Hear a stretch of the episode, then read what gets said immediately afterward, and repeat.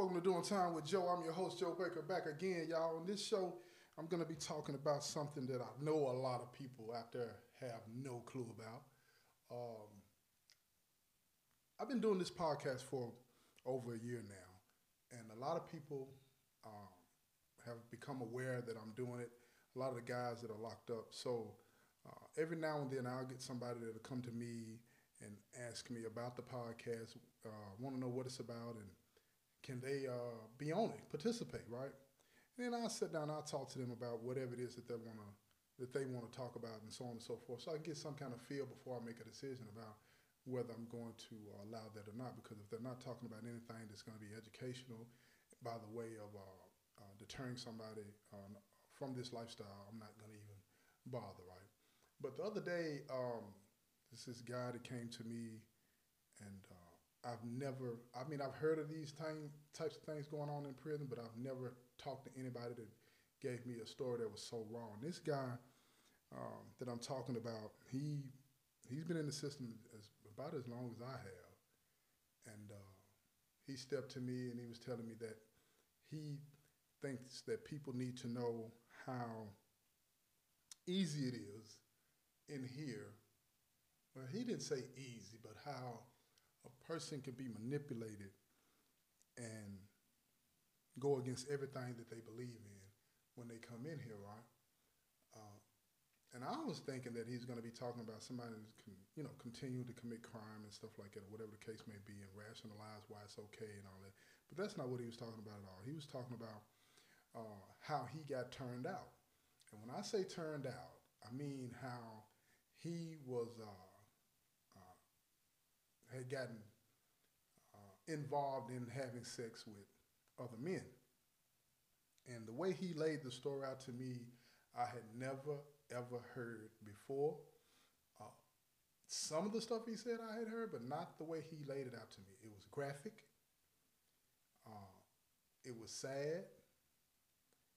And I hope that I can. Um, I decided to do the show, as you can hear, but and I hope that I can do it justice. I asked him to uh, share the story, but he he didn't want to do that. He couldn't do it, so he wrote you know, he wrote a letter, wrote it down for me. But I, I hope that I do justice. And uh, this is not for kids, y'all. Not this episode. It's going to be graphic, but it's not going to be graphic to, uh, you know, make the story more titillating or anything like that because this is not what this is about.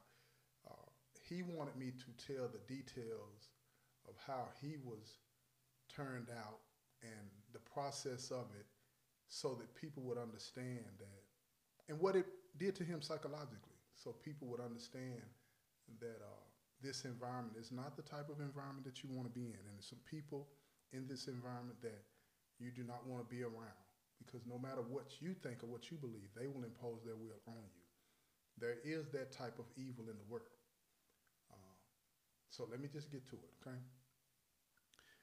this young man i'm not going to call his name um, his real name, but I will, and I, I'm doing this with his permission.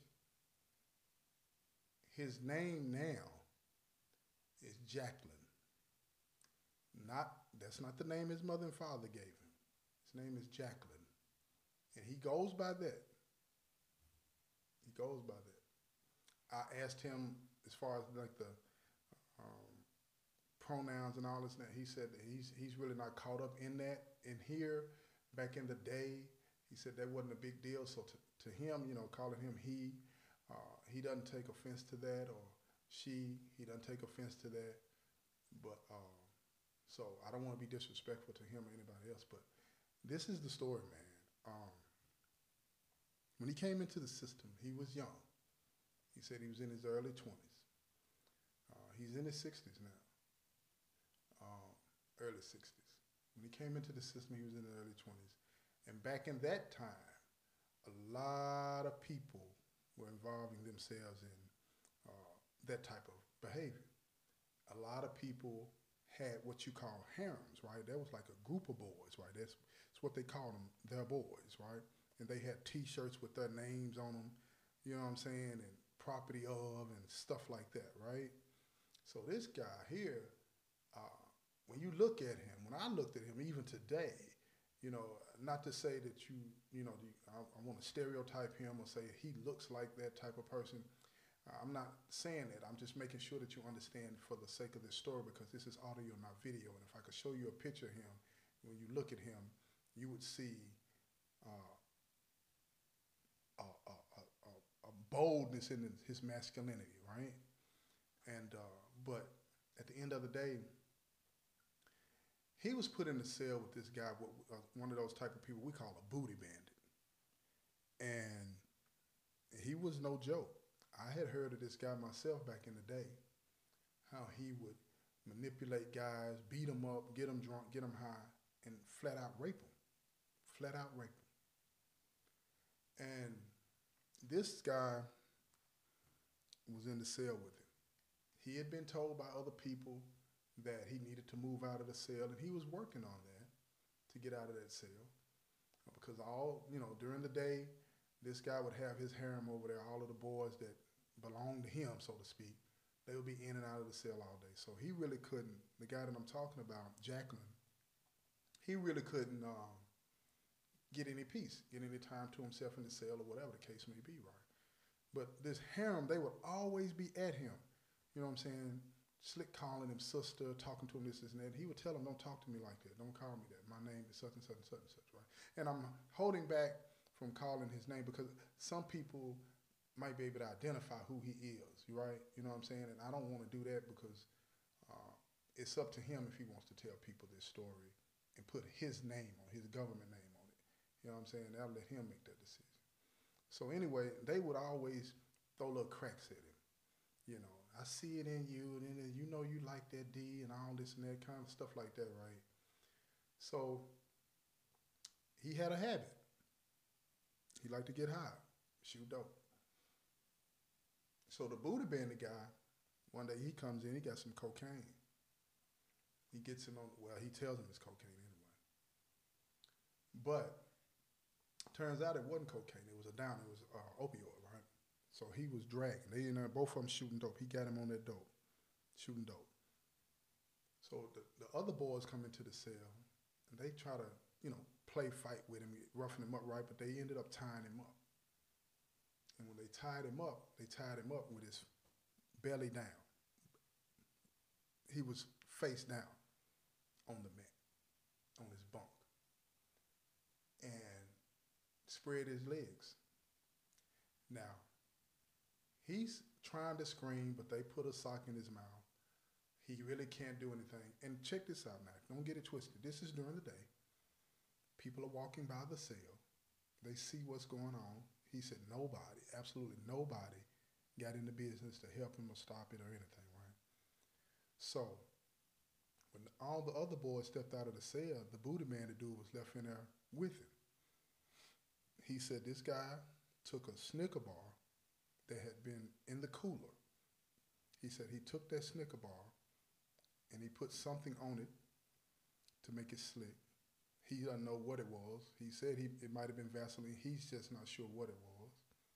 And he slid it in his rectum all the way in till just a tip of it was still hanging out.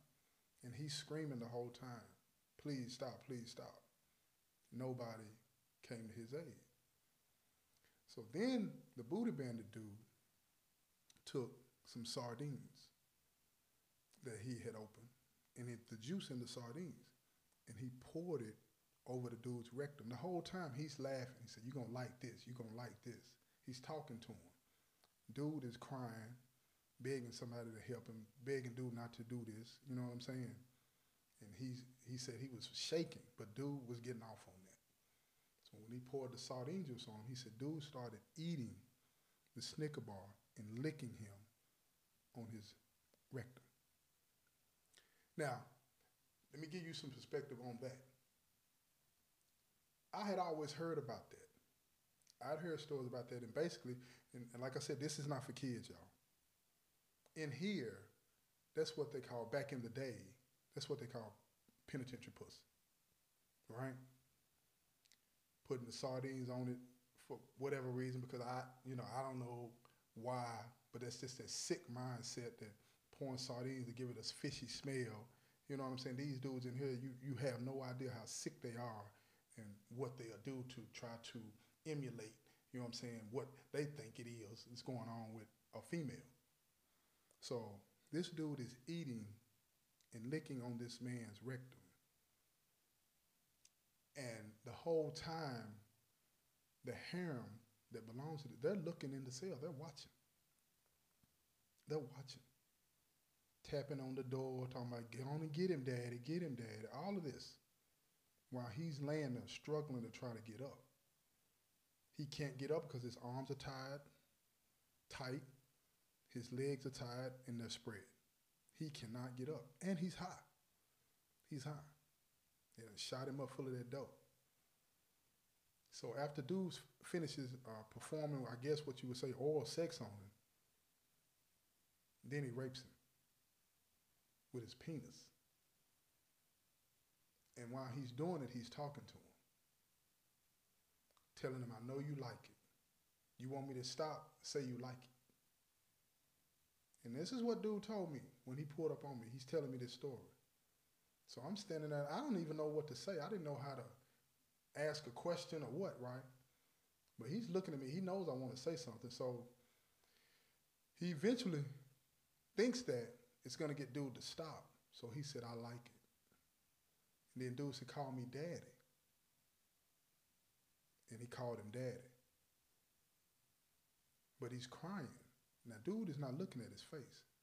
He's got his face down in the pillow and he's going through it. Dude is in him, in and out of it. And he said it lasted for about 30 minutes. And there was nothing that he could do. Nobody came to help. People walking by, the, the, the other boys was watching. People could hear him in there saying whatever he was saying. And let me tell you why he told me that is significant. Most people say, that happens to me, I'm gonna fight. I'm gonna do this and I'm gonna do it. And I have no doubt that that's true. I have no doubt that that's true. But what if you get manipulated and you get tricked because you have a vice and you're high and you can't fight and you think that what I'm gonna do whatever he tells me to do to get him to stop, even if it say, if even if it means saying that I like it because that's what he told me. He said he didn't like it, he didn't enjoy it, but he said that to get him to stop. He called him daddy to get him to stop. But why that's so significant in here is because the people that were walking by listening to it, the people, the harem that was watching it, see, they all heard him saying he liked it and calling him daddy. So now the perception outside of that cell is what? He likes it. He's a boy. Now everybody's going to see him that way. He had no idea the manipulation that was taking place. He had no idea that everybody outside that cell would see him as somebody that wanted and invited that, and not somebody that was trying to get this man to stop. See, he had no idea. That's why that's important. So, dude knew when he was telling him, say this and say that to me, he was trying to get him to say that out loud so people could hear so they would know this is my property. He belongs to me. And it weighed on him. So when dude stopped, he opened the door and let those other boys in, right? What do you think they did? They untied him. He's still high. They shot him up some more, calling him sister. That's when he got his name, Jacqueline. That's when they changed his name. That day, after he had been raped and traumatized, is when they changed his name. They took him to the shower, put him in the shower, washed him off, and they shaved every bit of hair off of his body. Not, not his hair on his head or his face. They shaved his beard, mustache, they shaved that off, but they left the hair on his head. You feel me? But they shaved the beard and the mustache. And the rest of his body that had hair on it, and I'm talking about the rest of his entire body that had hair on it, they shaved it off. Shaved him clean. Shaved him clean. These other men, They shaved him clean. They gave him a pair of tight, tight shorts. This is what he's telling me. They gave him a pair of tight, tight shorts. And he, now, keep in mind, he's still high. He can't resist. They put these shorts on him, tight, tight shorts. They show him how to situate. And again, like I said, this is not for kids, y'all. They show him how to situate his penis so that there's no bulge in his pants. They put makeup on him, which back in the day was Kool Aid, y'all. They make him up to look as feminine as they could. Then they paraded him back to the cell. And when he got back to the cell, guess what happened? There's another dude waiting on him. But this dude beat him, beat him, and made him take your clothes off and give it to him. So that's when he had to perform oral sex on him, before he raped him. And that was the process. It became one dude after the other that day, turning him out until what? He didn't like it until he gave up.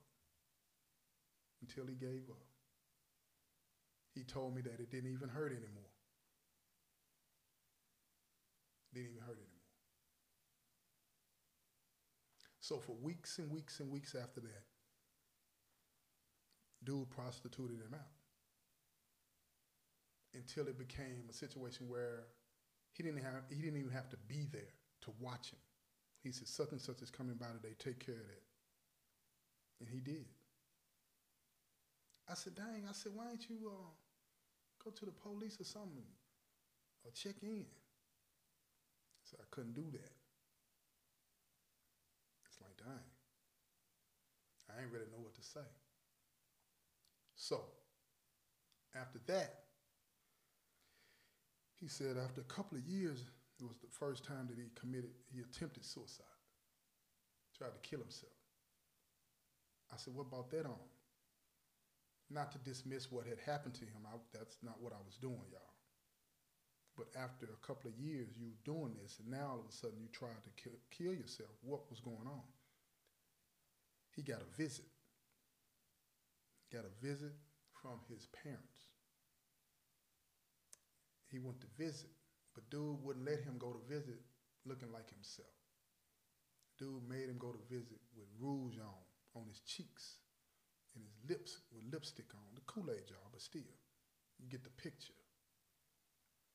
He go to visit and his mother sees him. She starts crying, says, what is going on with you? Now keep in mind, when you go to visit, you got to pass by the officers. You got to get patted down by the officers. Nobody is saying anything about this. This is accepted. But when he gets out there to the VG, to his family, these people don't understand his life in here. They don't understand what their son is looking like this for. And they ask him. And he said he couldn't tell them the things that had happened to him. He was ashamed. His parents got up, tried to console him. He wouldn't have it. He wouldn't have it. He told him, don't come back anymore. Don't come back to see him. His daddy was so angry that he slapped him. Officers came over, escorted them out, took the visits away for a year. When he got back to the unit, he slit his wrist, trying to kill himself because he was so ashamed of what had happened to him and how his, his parents had seen him like that and him afraid to tell them, help me. He was afraid to tell them to help him. So this goes on for the next, I don't know, 20 or 30 years. The, the guy that turned him out dies. He finds him another man. He goes out and finds him another man. Why? Because everybody now sees him as a boy. Everybody. So everybody always, there's a lot of guys in here that approached him, asking for it. You know what I'm saying? All of that. And that became his hustle. It became his hustle. I asked him, I said, had you ever been with a man before you got locked up? And he said, absolutely not. Absolutely not. But now it became just what it is for him. Now, when he saw me, when he pulled up on me, and I say literally pulled up on me to talk to me the other day, he was in a wheelchair and he wears a diaper. Why does he wear a diaper, y'all? Because he can't control his bowel movements. All of those years of being assaulted and raped, even though it had become uh, a hustle for him, I still call it that. I still call it that. Because that's not what he wanted. If that's what he wanted, that's different. But that's not what he wanted. So that's assault. That's assault. That's rape. I looked at him and I said, look, man, I'm sorry that that happened to you and you didn't deserve that. It's because that's not what you wanted. He looked at me, and I'm talking about, listen to me, y'all. He looked at me and I looked him in his eyes, it was nothing there. Nothing. I didn't see him tear up. I didn't see any emotion there. It was like he was blank. But I knew it was something there because he wanted to tell this story so that people that come into the system would understand. Stay vigilant, be aware of your surroundings. Better yet, stop doing whatever it is that you're doing that might put you in a situation to be around the type of people that would do you like that in here. Not to say, not saying that people out there won't do it, because they do. We know that. But coming in here, ain't no help. You can get no help, y'all. It's better today. I'll give you that. It's better today. But back then, boy, brutal, brutal. Just wanted to drop that on y'all for a minute and hope that you get something out of it. Again, like I say, this is not for kids. And I didn't want to tell this story in the way that I did, but he was like, if you're not going to tell it like that, don't tell it. They need to know how brutal it is, nasty it is, how raw it is. But that's it. This has been another episode of Doing Time with Joe. I'm your host, Joe Baker, and I say peace, y'all.